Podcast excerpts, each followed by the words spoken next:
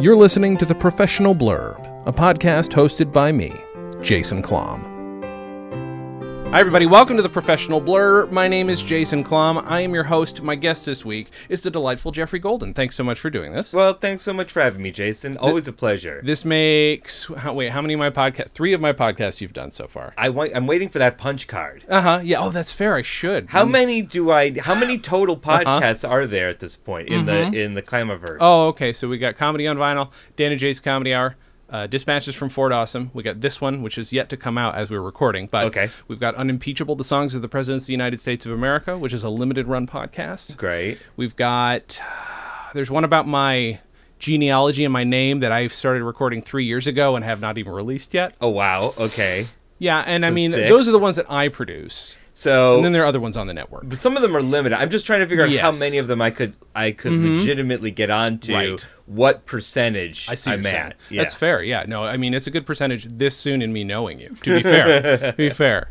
Uh, but I was like, oh please, I, I hope Geoffrey has some experience with extra work. And fortunately, you weren't. What's funny is like we had a miscommunication over text. So I was like, oh, I guess that's that's a non-starter. And then we, we sort of discussed. And we're like, oh no, you've got some very good stories about extra work. I have. Well, I, I did. I've done it once. Uh, at least. No, once or twice. Yeah.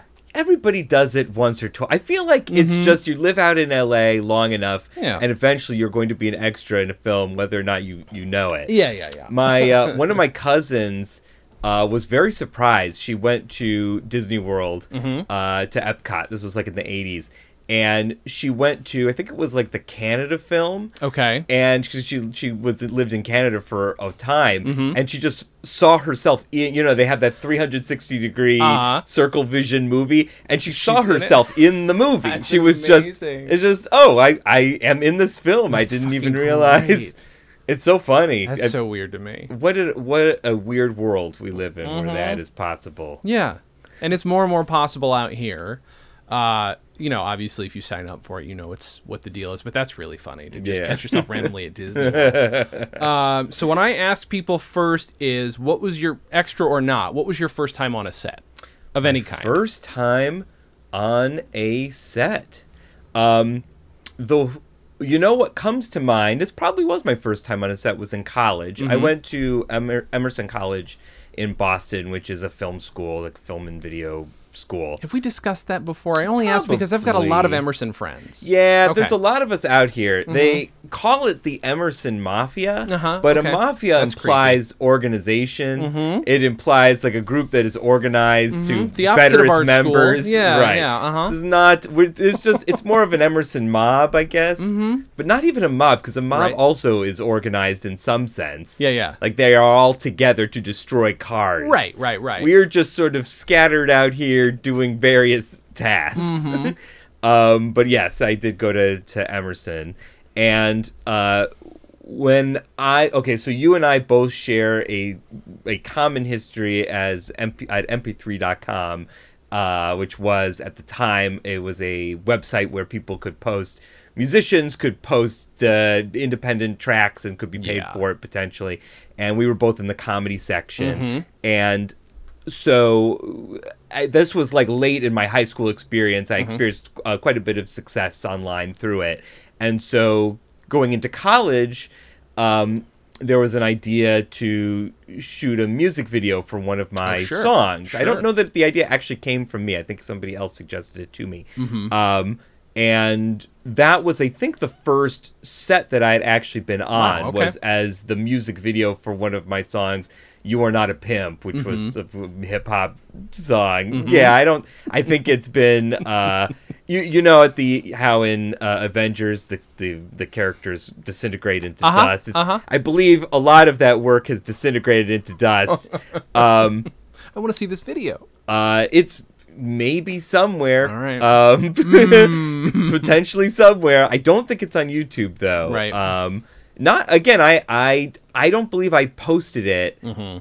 But I also don't think I, I definitely didn't like take it down or have anybody Right. like delete it. I I'm fine with people seeing it. It's just not like it just yeah, as I say, it's just all this work that uh, that I did in my early years. So anyway, that was probably my first time on a film set. And it was Okay. a lot of fun. I mean, we had it was like a legit set. Like we had you know, real crew. Like we had like a fairly large crew of like fifteen to twenty students, Shit, and we had alright. extras, and yeah, they we rented. Uh, we worked shot in a high school all weekend. Um, the premise of the video is sort of a parody of like American Pie and uh, of movies where it was about a group of kids trying to get laid. Okay, and so fair. that that was sort of we were taking aim, we spoofing some of the conventions of that um, in the video. So yeah. That's- anyway, that was my that that was probably my first experience That's crazy. doing a set. And um, so Emerson College, it sort of has this weird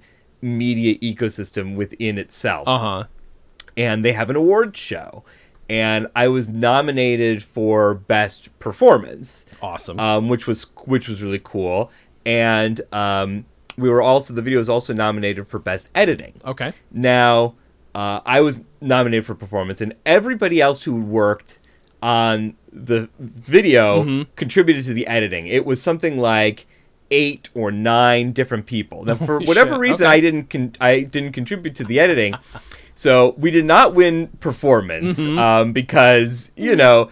There was like dramatic performance. It's like weird to Yeah, like yeah, put yeah. Hmm. like a three minute like hip hop song, like hip hop parody song Uh-huh. against like you know someone's 12 minute you know graduate thesis Uh-huh. about like uh you know suicide or whatever you know Mm-hmm. um so didn't win that but the editing did win so literally everybody who worked on the video won an That's EVVY award except for me Fucking hilarious. yeah, which is really funny. So, uh, so anyway, yeah, I was like, well, it was, it was cool that it won an EVVY, but uh, yeah, hmm, I didn't get one. Yeah, it's one of those star of an award-winning video. You have Yes, to like right, you have to parse it. Yeah, You have to parse it. that's remarkable. So wait, was it shot on film?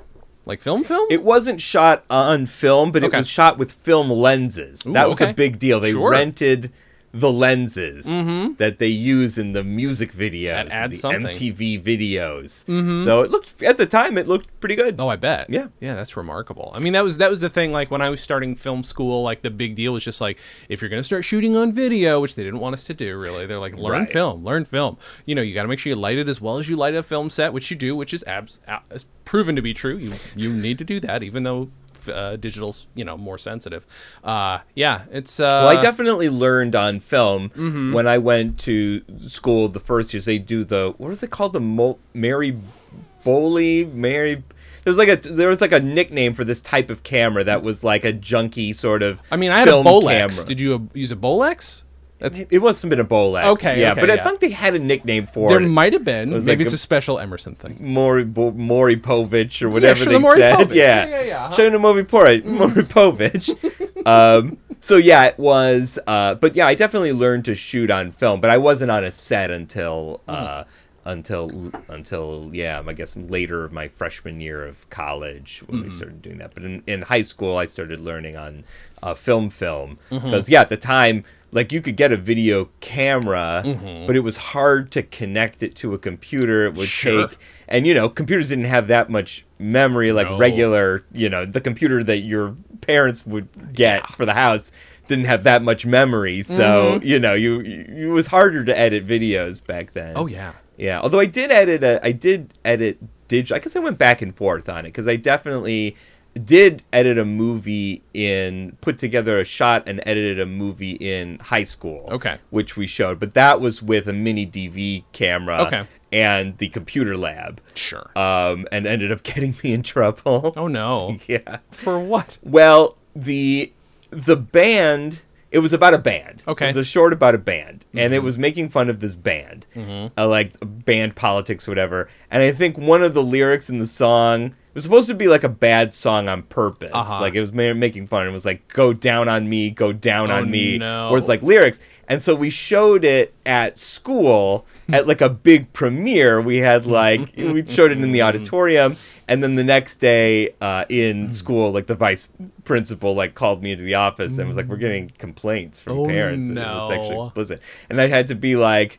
Well, listen, like we're not meant to emulate the band. The band, we're making fun of the band, showing that the band is bad, mm-hmm. and that was good enough Wow. explanation to get me out of trouble. All right. I was pretty good at getting out of trouble. Mm-hmm. The back in the day. That's so really fucking funny. Yeah. wow. Do you okay? So this is going to be a sideways, just to get into the subject. yes, Did you know the extras who were on your music video shoot? Were they friends of yours? I assume, or were these? some of them, and mm-hmm. some were cast. Oh, really? Okay. Yeah, I knew I, I knew a lot more of the crew because Okay. the crew were like more. Uh, I think we used a lot of actual. We actually used some high school students Okay. and such for um, for the extras. So Mm-hmm. I didn't know as many of them as I did the the crew, but I Mm-hmm. think one or a couple of them I did know. Was it a lot of following you around? Or were they like legit in the background the whole time? It you must was have had like- a posse in this video. right? Yeah, it was. So there was three other act. It was like four actors playing like the American Pie kids. Mm-hmm. Sure. And then I would sort of like be like rapping in between them, Mm-hmm. and so then you'd have like kids in like a classroom situation Mm-hmm. or kids in like an auditorium. And uh, though they were, there was a lot of cheating to make it look like Sure. there was more kids than there actually were. Right. Have to. Um, of course, you know, it was college. Um, but yeah, they, uh, yeah, I forget your original question. Oh no, it's just if you knew them, but it was just to get into those details specifically. Yeah, I'm exactly. Yeah. Okay. So, so I would be rapping, and then there would be like some dancers or some students like next to me or near Mm-hmm. like dancing. Um, you know, sort of like they are into it. You know, we're all into it. What you're saying, Right. We're into this, this hips and these hops Mm-hmm. that you're doing. Uh, you got to sell the, you got to sell the talent. Of course, Yeah. of course. I'm now gonna put the pressure on. I really want to see this video. All right, great. I I I, need you to- I know I have it. I know it like it exists, is- but I need uh, to see it. Yeah, I'll make I will make sure that you do. Because I want to be able to put it on. You know, maybe we put it online. The people who listen to this might be interested, Absolutely. and then you can be like, "That is not who I am anymore." Feel free to say that. You know, you know, do whatever you got to do. I get it. Believe It's me. fine. I don't think I'm. I'm not really like. I'm not the type who's like ashamed of my Sure. old work. It is No, just yeah. me It is just this is me when I was you know Yeah. much younger. You know, it's Mm-hmm. not like I'm ashamed of it. It's just like looking at like a photo of a child. It's like Mm-hmm. you look at a photo of a child. It's like why doesn't that kid have a beard? it's like he doesn't have a beard because he's not grown up. You know, Uh, that's perfect. give it time. Uh, okay, so I want to since again you you've got the one thing that we're going to be talking about mostly, right? Yes. So, um, did it, did it, did it- now was there? Mm, okay, let's talk about that first one. Let's Great. talk about how you got what it is, how you got it, et cetera, et cetera, et cetera. Okay, great. So, um, one of the things that they teach you in film school is you should be on film sets. Yep. And one of the things that you do on a film set when you don't have any other skills is you are a PA. Yeah. Um, so Production assistant for those who don't know. I feel like uh, yeah, I feel. Oh like, yeah, absolutely. Thank you. Yes, let's let's not assume this is uh, a podcast listened to only by Hollywood insiders. A PA system? You were the you were the the the thing that uh, amplifies voices. uh, no, yeah, production assistant, um, which is the entry level job that everybody has. Um, and so I was doing a lot of PA work my junior, senior year of college, and then my first two years, the first year and a half or so out in Los Angeles. Okay. Um, so about for about three years, I was doing it, um, and I was bad at it, really bad PA. Uh-huh. There was no way that I was ever going to work my way up the production ladder. I was so incompetent uh, as a PA. I can relate. Okay, good. Oh, good. I'm not the only one then. Nope. Nope. Um, so one of the worst things, uh, I one of the worst reasons to employ me as a PA is my poor sense of direction. Uh-huh. So remember that this. Okay, so this was about like when I first came to LA. It was 2005. Okay. Um, so this was like 2003 to 2005 that I'm a PA, right? A lot of what a PA does is errands, Mm-hmm. right? They need to fetch, you know, batteries or something. The cameras run out of batteries, send the PA to go to Radio Shack to fetch the batteries, Mm-hmm. Sure. right? And uh but at the time we didn't have telephones with built-in GPS systems. GPS was very expensive. If it existed at all, which I guess Uh-huh. did, it, but did. barely. Garmin maybe existed, but it barely right and very expensive. Like Yeah. this is like a thousand dollar like the thing that you put in your car.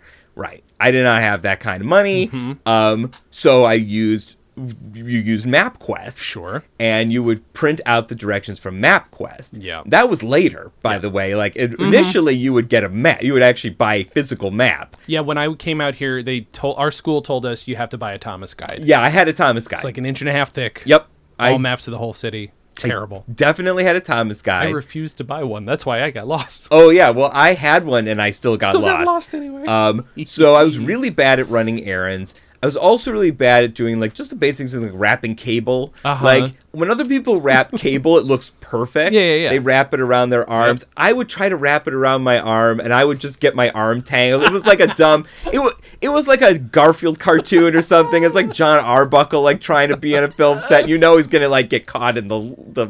He's gonna get caught in the wires. yeah. He's gonna bump into a light and it's gonna knock over two other lights. Of You know. I'm generally pretty clumsy on a set, um, and not really fully comfortable when I'm doing like manual labor. Mm-hmm. Um, it's not that I can't. It's just that I like Sure. feel uncomfortable, like I'm doing it wrong. Yep. Always. Um, so I was really bad at it, but it was like, well, this is what you're supposed to do, so I'm trying to do it. Um, so after at my I felt like by the time so sometime late in 2005 early 2006 I get my first uh, comedy job which was working for the National Lampoon's website Uh-huh. um, which I was really excited about because I grew up on the National Lampoon Radio Hour Uh-huh. um, and uh, then was quickly uh, learned what the National Lampoon had become Uh-huh. which was terrible which was a basically a low rent licensor of the National Lampoon brand to direct to DVD movies. Yeah. Movie titles. Yeah. Um, but I was working on the website at the time, which still did comedy, actual comedy yeah, I writing remember that. Right. and uh, and so I felt like, oh, okay, well, I now I have, I'm doing comedy writing, so now I don't have to do PA work. Mm-hmm. I've done it. I've paid my dues. I've broken into the industry. Yeah. Um, yeah. But I thought I was out, but they pulled me back in. Mm-hmm. so at this time, I was in a comedy group Mm-hmm. called Overtime with two of my friends, uh, Joan Ford and Asterios Kokkinos. Oh. And uh, do I you know? I I know of him. uh, I think which- I did a. po- Did I do- no, I did not. Asterios? No, I didn't do. Sorry, he's also friends with my buddy Brock. That's that's also. Oh, I see. He's Right. one of those people I've wanted to get on my shows. Oh, but well- he knows like 10, 10 million people I know. But well, he's in New York. I'm happy to uh, make the introduction. well, there we go. like Look at that. Hear a- that, guys? Do a phone We're interview. making friends on the show. making That's friends. You're making pals. um, yeah, Steris is a Steris is a great guy. Mm-hmm. Um, as is Joan.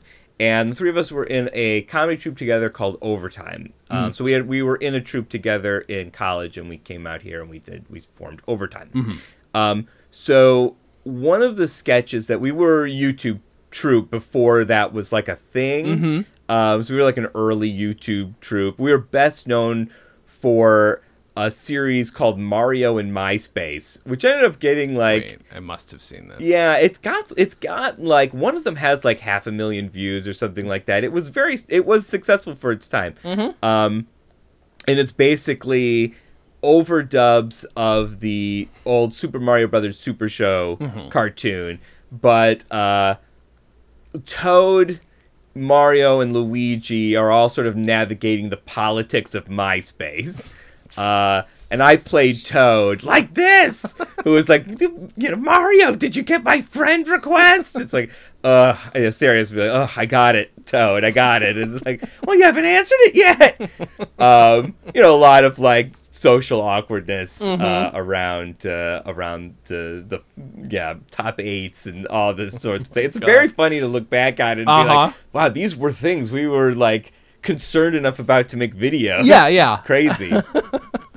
um, so one of the sketches that we did um, was back. Okay, so so in college, there was this idea that Joan. I believe Joan had the idea, and it was Dracula's super spooky 9/11 Oh, yes. candle vigil. Uh-huh. So it was a parody of the Monster Mash, but uh, and it's a it's basically the monsters all paying homage to the towers falling, um, and what would that entail? And so it was an idea that we talked about a lot. It was one of those like things which happens in a group where Mm-hmm. you have an idea and like the joke is that the uh, I'm gonna hold. I hit the mic. You're accidentally, So, um, it was one of those ideas that you have in a group that just becomes like the joke is just that we had the idea in the first place. Uh-huh. We're never gonna actually produce Right, this, right, but right. Okay.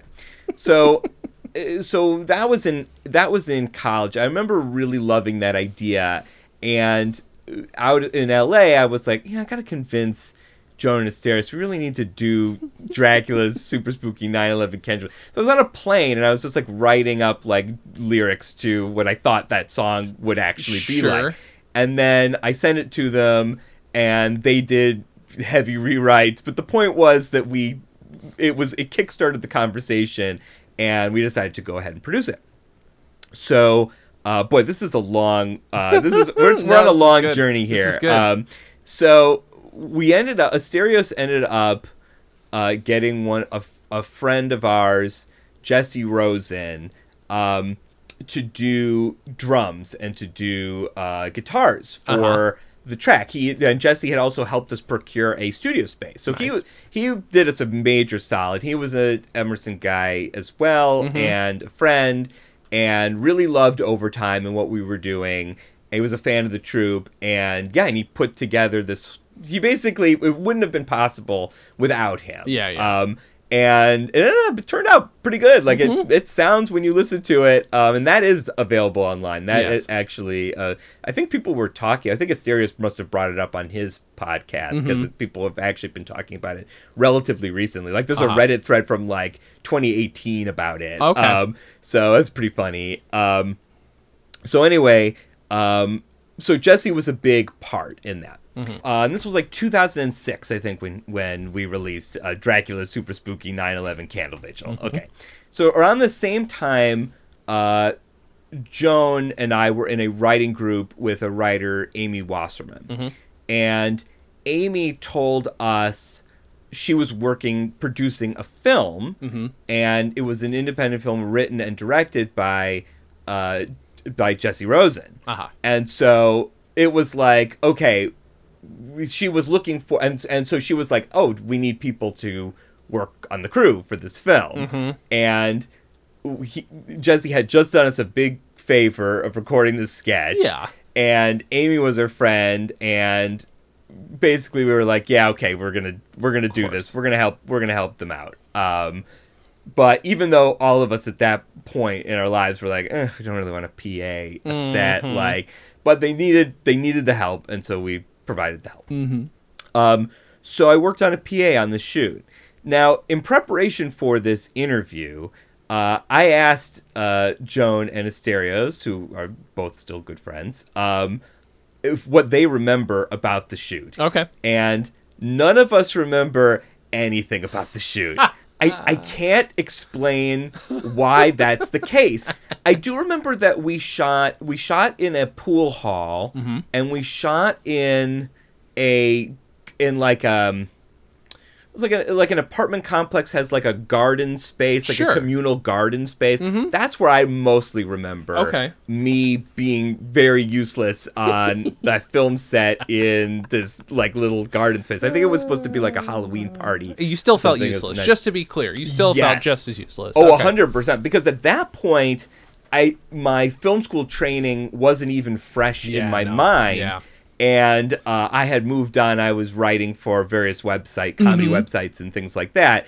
And so, yeah, I, I had less of a clue about how to be a PA at that point. Yeah. So I really hated it. Um, and I was doing it for free Yeah. on weekends to be nice, you know. Um, and the film was called uh, The Art of Being Straight, Mm-hmm. um, which, uh, yeah, maybe I should have mentioned that earlier. Mm-hmm. But uh, okay, so it is a like an indie drama that kind of flirts a little bit with like in like mumblecore territory. Uh-huh. Like it has a, had a little bit more of a plot, but it was definitely like aware of like mumblecore being a thing. Mm-hmm.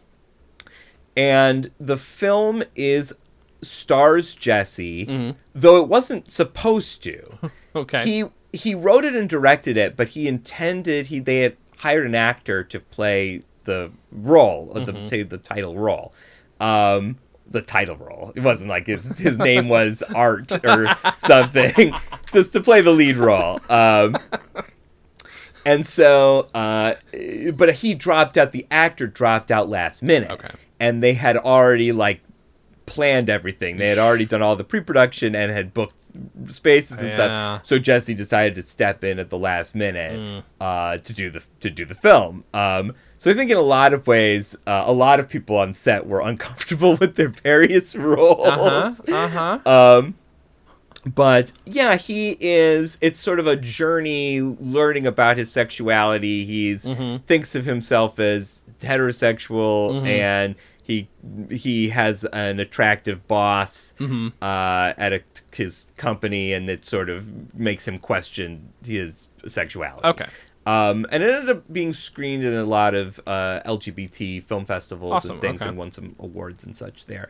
Uh, and I think it plays, or it has played on Logo. Oh, really? Okay. Yes, it's been on TV. Okay. Um, and I believe it was on Logo. That's like it, maybe multiple times. Mm-hmm. Um, so yeah. That's awesome. Um, okay, so but none of us really have a firm memory of being PAs on on the set. Okay. But here's what I do remember. Uh-huh. Um, so, but I remember the extra work Mm-hmm. a little bit. So I was it was PAing one of their last, I think it was one of the last shots. Okay. Which was one of the last scenes, which was at an art gallery, and I shared this video Mm-hmm. You with did, you. yeah. Yes. Okay. So this is the that's where that that clip from. It's towards the end of the film. Mm-hmm. Um, so there's our lead Jesse, and then there's uh the the second lead. She who is also dealing with her own it, sexual journey, and she is in the art world. And the art world, it's been a while since I've seen it. The art world is stuffy. She's not happy in it. Yeah. And so she decides she's going to take a water bottle, like a spray bottle, like you spray like your plants, and she's going to go into her job and quit and Uh-huh. then spray the art with the water bottle, presumably ruining it. Uh huh. Um, so I was a PA, or I was going to PA on that set. No, I did PA on that set. I was a PA on that set. Okay, okay. Again, a lot of the memories are very fuzzy from Sure, this sure, sure. from this period, but I did PA on that set. Um, and they had a problem, which was they realized that it was kind of weird for her boss to be just like standing there with like nothing happening. Mm-hmm. So they decided to create like a little scene. And so they had two patrons in the art gallery. And I guess Jesse, remembering that I did comedy, was like, hey, do you want to be in this scene? Mhm. Or maybe it was Amy. One of the two of them was like, get in there. now, the thing is, I'm not dressed like I belong in an art gallery. Uh-huh. I'm wearing like a t shirt and ratty jeans because I was there to PA. Yeah. So they had me turn my shirt, t-shirt inside out, which you can clearly see in the video. It definitely looks like I am wearing a t-shirt inside out. Is that a choice that my character's making? No, it's just that I was there to PA. Um, and so I'm there with another actress, and we're looking at the this art piece of art, and I improvised some dialogue. Asked me to like improvise a line of dialog Mm-hmm. and I actually forget what it is. It's on the video, is, but I actually yeah. forget what it is that I said. Um, but we just we went with it. The crew, you know, laughed. They Mm-hmm. seemed to like it, and then uh, the the lead comes in and sprays us both with water, and I'm meant to look uh, disgusted or confused. Uh, it's unclear from my acting what. What, what my reaction to uh, to this is, and befuddled. Let's we'll say I was befuddled. Sounds good. Yeah. Um, so, uh, so I was just like, oh, okay, that's that was that. Then, then the film ended. There was a rap party, and that was that.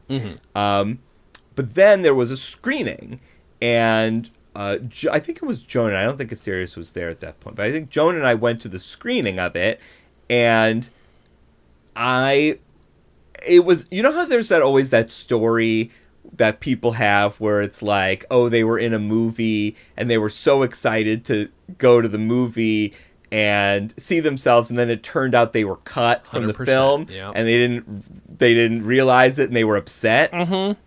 This was the opposite story.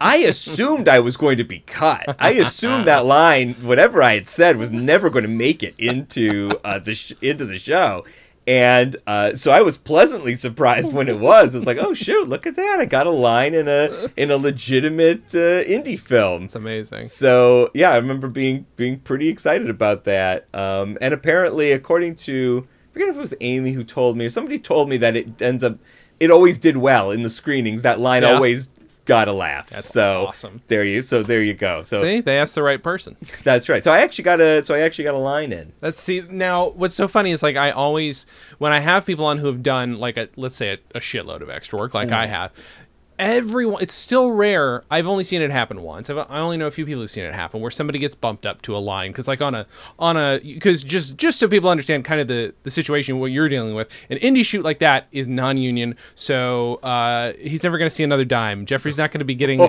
residuals for this. Never, A- never in my life. So it, I lost money doing that shoot. I'm certain of it because I'm sure I could have worked some other job or whatever. Oh, but, of course, uh, you yeah. know, but it was a fa- so a favor, so I lost money. in in a uh, I put gas mileage on my put mileage on my the car. worst. It's the so worst, so man. yeah, I probably lost money in the I know I had some gigs like that too. But you know, if you get a line, normally you're you know you're put into the union, uh, or at least you will ha- you will have to have been in the union next time you perform. It's a lot of boring shit that at some point uh, maybe I'll have an expert on that stuff come on. But so that's not the situation with you. It's just like a fun thing. We're like, oh fuck it, no, I'm in, I'm in a movie. I've got I've got my face up there. Like you could see your face. Like there are all these little you know Yeah. little bonuses that are good. You could people could see my face. Yeah, it's I think somebody did tell me that they saw it on TV. I think that's how I knew that they Oh, okay. that they had seen me on TV. And I was like, "You saw me on Loco? what, what, what was I doing on Loco?" And I had to work backwards. It's like, "Oh, I was. That's That- right. The art of being straight. Yeah. Did you, now? Uh, I apologize. So I might be misremembering because this is from a few conversations ago. Yep. But wasn't there a Lifetime movie situation, or Well, my mom was in a Lifetime. your mom movie. was? That's right. Okay. yeah, Yeah. she yeah, was. Uh, so, yeah, my mom is the queen of Christmas. So she she is. Uh, I guess we to use the parlance of uh, Macy's. She's the quote unquote friend of Mrs. Claus in the Macy's Thanksgiving Day parade. What? So you can use the, you know, Yeah, say yeah, yeah. friend. Yeah, yeah, yeah. Um, so yeah, so every year I get a lot of you know calls, and it's like, oh, I got your mom, you know, That's Macy's amazing. parade. Um, but she was also in a movie called, I believe it's called Christmas in Vermont. I Okay. believe it's a Lifetime movie as opposed to a Hallmark movie. Okay. And yeah, she, I saw it. She works at a, she works at some company that the lead, you know, works at, and they're going to be shut down. Mm-hmm. It's got to be an architecture firm. Come on, is it it's not an architecture? probably an architecture firm. If it's not an architecture firm, it's like something related. It's like closely related to that. Uh-huh. Um, but the they kept cutting to her Mm-hmm. because she's really good at facial expression because she's been an actress for many years. Mm-hmm. Okay. she's been an actress for many years, and she's really good at broad acting. She's Okay. a good so so when you put a camera on her and you're like. Look sad. Uh-huh. She really looks sad. Amazing. She looks deeply sad. Love it. And so you immediately get the gist of what is trying to be conveyed in the scene. So even if your actors are kind of wooden, if you point the camera to my mom when Mm-hmm. the announcement is made and it's like, look happy, it's like, oh, okay, we're all we're supposed to be happy for them. So yeah, you end up seeing her quite a bit in Christmas in Vermont just because yeah, she was able to act without saying uh, without saying a word. Wait, so explain the the Macy's thing again. I totally this is I explain that again, please. I'm totally confused and excited by it. Oh, okay. You got to understand. I'm a giant Christmas nerd, so this Oh, kind of shit great. like is up my alley. Okay, well, it's not. I uh, so I have to be careful. Okay, so Okay. when- so I'll put it this way. Yes. when if you like work at Disney, Mm-hmm. right, and you are like and you play Princess Jasmine, Mm-hmm. right? It, it's you you know the the wrestling term kayfabe, Uh-huh. meaning like there is like an artifice that you're supposed to keep up in public. Yeah, yeah, yeah. Right. So you wouldn't say, "Oh, I play Jasmine." Right. You say, "I am a friend of Jasmine," Okay, especially. Mm-hmm, when you're talking to a child or something. That's the that's the term that you're supposed to use. I see. My mom is the friend Uh-huh. of Mrs. Claus in the That's Macy's remarkable. parade. She has been friends with her for about 12 years Holy now. shit. Yeah, right. How the well? Okay, maybe, She's the that's she amazing. is the longest running friend of uh, Mrs. Claus. By the way, this terminology I love is also bordering on some other terminology. Yeah, that does then absolutely. make you. That's really fucking Right, sounds funny like they me. might be in a relation, like in a relationship or Uh-huh. something like Wait, that. Wait, so you're just to be clear, you're you're a friend of Mrs. Claus, right? Okay, yes, of course, I'm a friend of Mrs. Claus. That's remarkable. That is so fucking cool. Okay, I'm sorry, that's the coolest thing I've ever. Yeah, heard. oh, it's Um, great. I Okay, mean- we gotta have your mom on the show.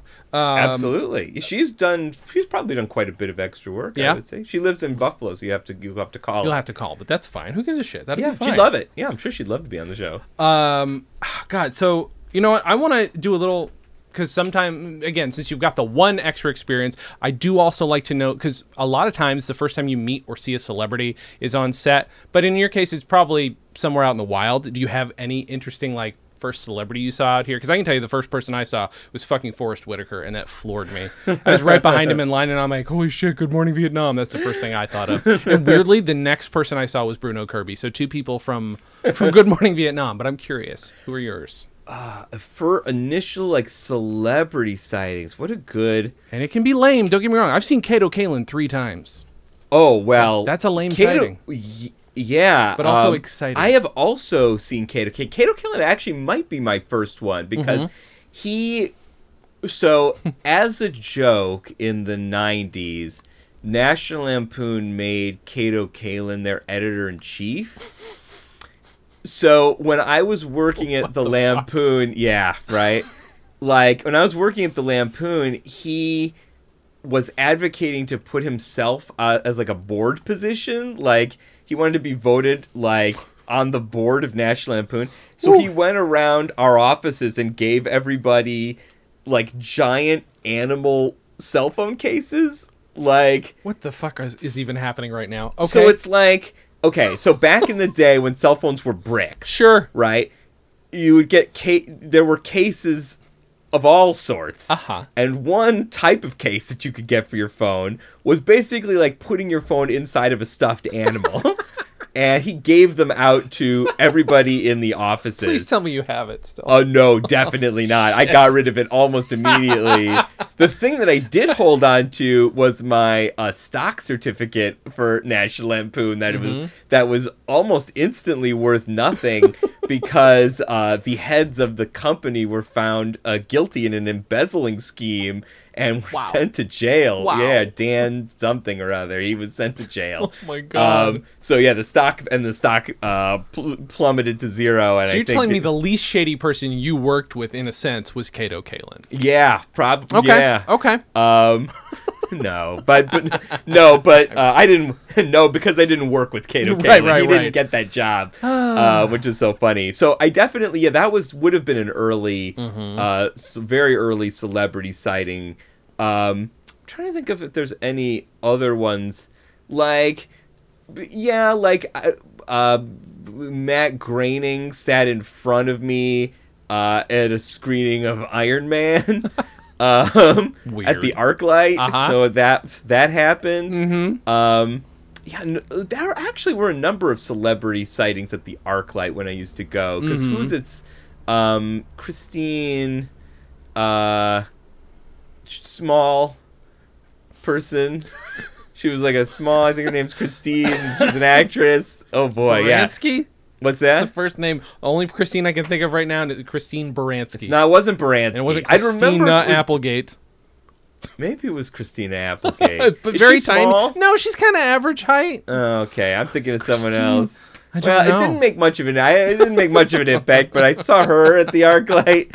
Um, yeah, you can always spot a, a random celebrity at the ArcLight. yeah, I think that's and I used to work at the Grove, and so that is that Another nonstop. I missed Jack Nicholson though. Jack Nicholson came in one day, and I missed it. I'm so darn it. pissed. I'm so pissed. But uh, but I did. Listen, I met Justine Bateman there, Cool. which was like this. That's a weird like. Wait a minute, you're. And then like Scary Spice. I met Scary Hmm. Spice and her daughter.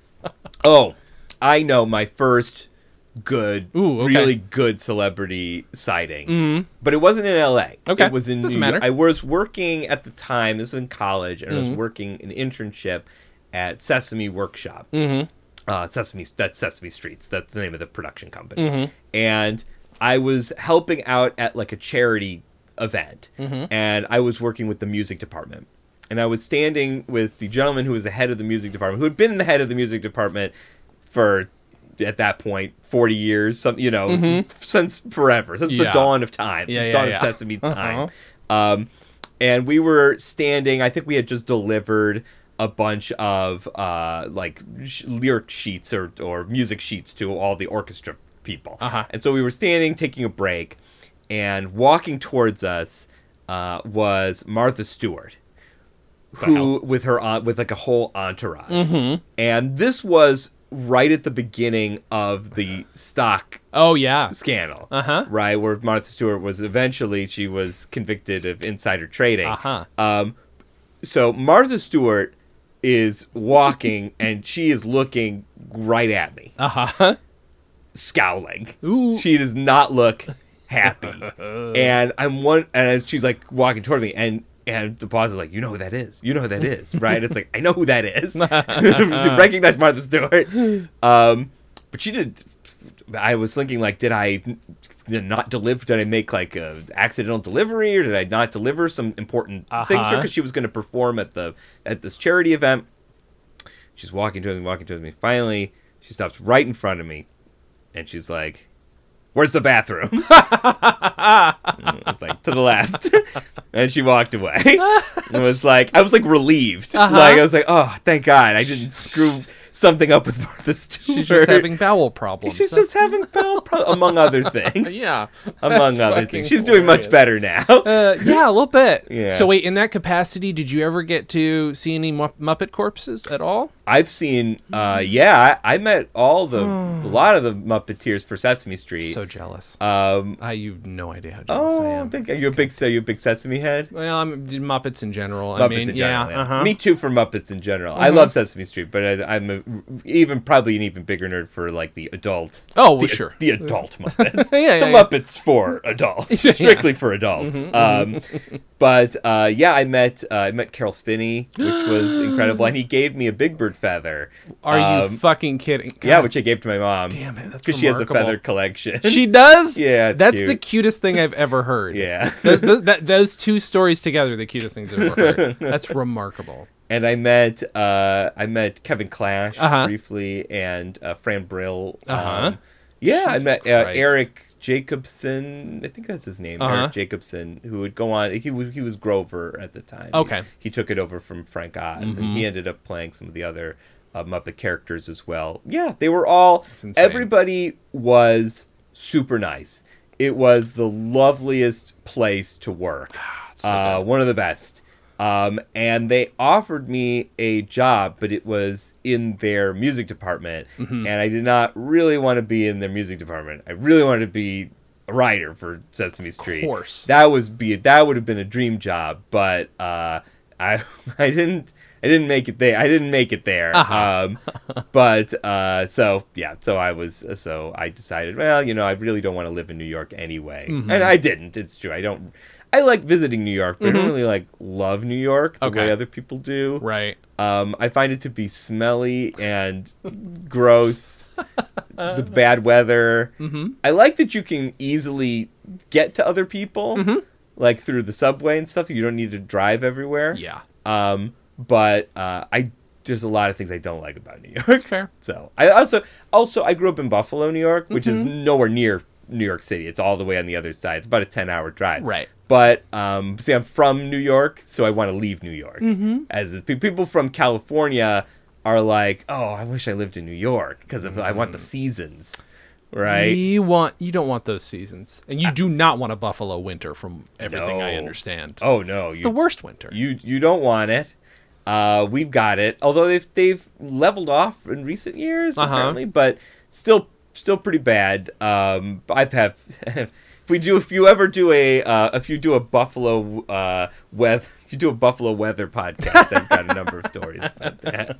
I want to do a podcast about why the hell sometimes the Buffalo accent is the Chicago accent. Someone explain that to me. Yeah, it's. I mean, I think of Buffalo accent as being more na. I think of it being more nasally. And Sure. More camp- camping. I'm going camping in There- Buffalo. there's enough of that though. Like I It's met a, Polish dude on thing. set. I think it's a Polish thing. I met an extra. I'm like, he must be from Chicago, and he's like, oh, I'm from Buffalo. I'm like, what? The fuck? Because in my experience, upstate New York accent is not that. It's right. it's usually hillbilly. Uh, not always, but usually hillbilly. Yeah, so we've it's got a weird. Yeah, we've got a weird hillbilly contingent in New York, more than people would understand. yeah, I think. yeah, people it's a little believe. strange, but Yeah. what are you gonna do? What are you gonna do? Geoffrey, we have we have one segment on the show.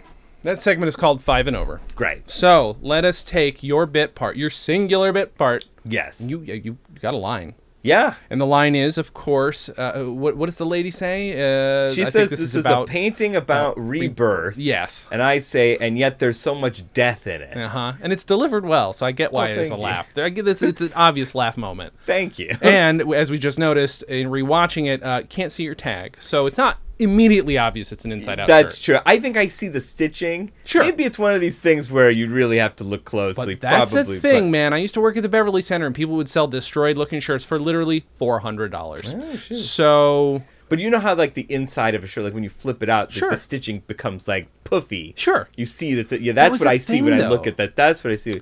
That was a style. Was yes, that a style yes. at that time? Mostly for sweatshirts, but I think I'm sure they did it with t-shirts. so Oh, that's why you got away with it. All right, I got away with it. Mm-hmm. Good for me. Well, I'm sorry I spoiling spoiling the movie by uh, pointing out that I was unprepared for to be an extra in it. So, what is your character? Again, this this is a spin-off, so it does not have to be the same uh, medium. It does not Yeah. have to be the same uh, genre. Great.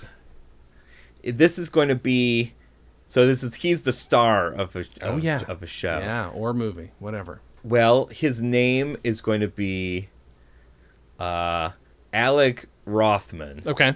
and it's sort of like it's a succession of the art world. Mm-hmm. So it's an hour long drama series Okay. about rival art galleries Uh huh. competing in Los Angeles. All right. And there's a lot of like intrigue, a lot of drama, a lot of bad blood between the di- you know the different parties Mm-hmm. as they try to uh, they're building up artists Uh-huh. while tearing each other down. Mhm. And that sort of is reflected in the line, right? Mm-hmm. Because I'm she's like it's about rebirth and I'm like yet there's so much death in it, right? Mm-hmm. That's me undercut. She was a rival gallery owner and that's me undercutting her stance on that painting. and that's what we do. We undercut each other. Oh, you, oh, you mm, abstract expressionism. How 50 years ago, you know.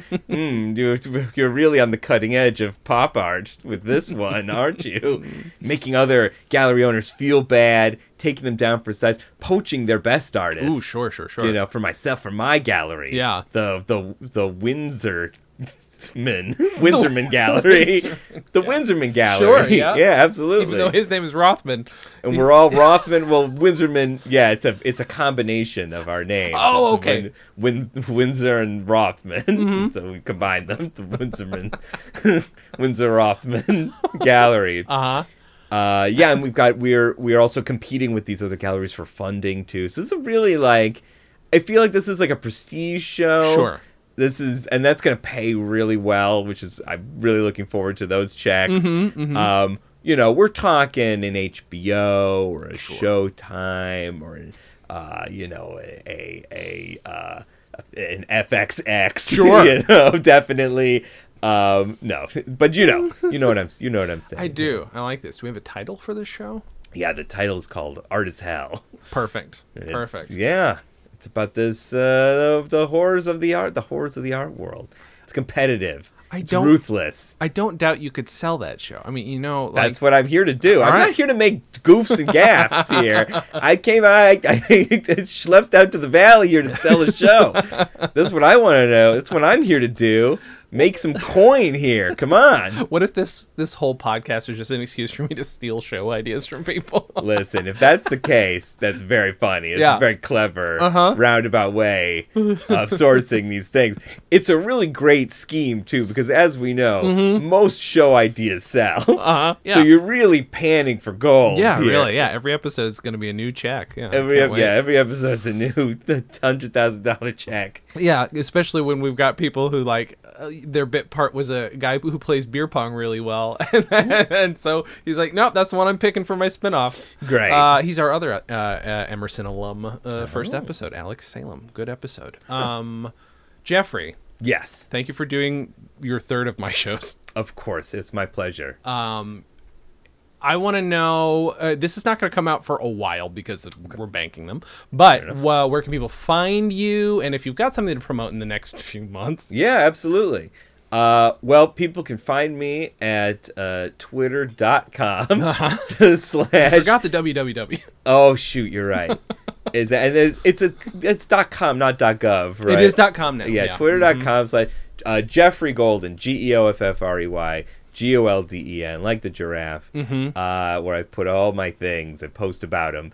And uh, yeah, the project I'm working on right now that I'm super excited about is Adventure Snack. Mm-hmm. And uh, uh, Jason, let me ask you: Did you get email? Are you an email? Uh, you know, I?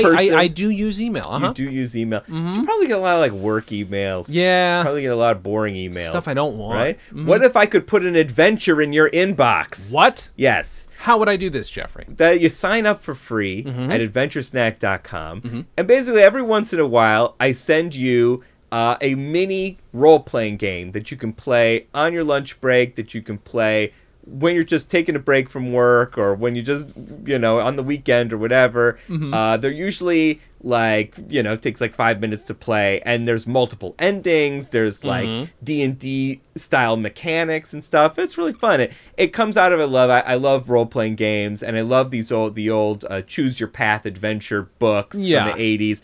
And uh, I thought, oh, wouldn't it be fun to like combine them and make like mini bite-sized ones that people could just play whenever and uh, whenever and ever. So Mm-hmm. love yeah, so adventuresnack.com. That's uh it's I'm the star of that show. Uh-huh, As uh-huh. the game master of that show. Mm-hmm. I'm no extra when it comes to Adventure Snack. I love it, and it's a delight. I signed up for it, so you know. You were I believe you were among the first to sign up, if not the first. all right. I'll take it. I'm- Yeah. I'm, I'm happy to have been an early supporter. Trailblazer. Yep, that's what they call me. Um, well, again, thank you for doing the show. Um, My pleasure. I, the only thing I can promote is just that I, you heard me mention all my other shows, so keep an ear out for the ones that are, are not out yet, and go listen to the one. There's literally there's over 600 some episodes of shit that I personally produced, which is dumb.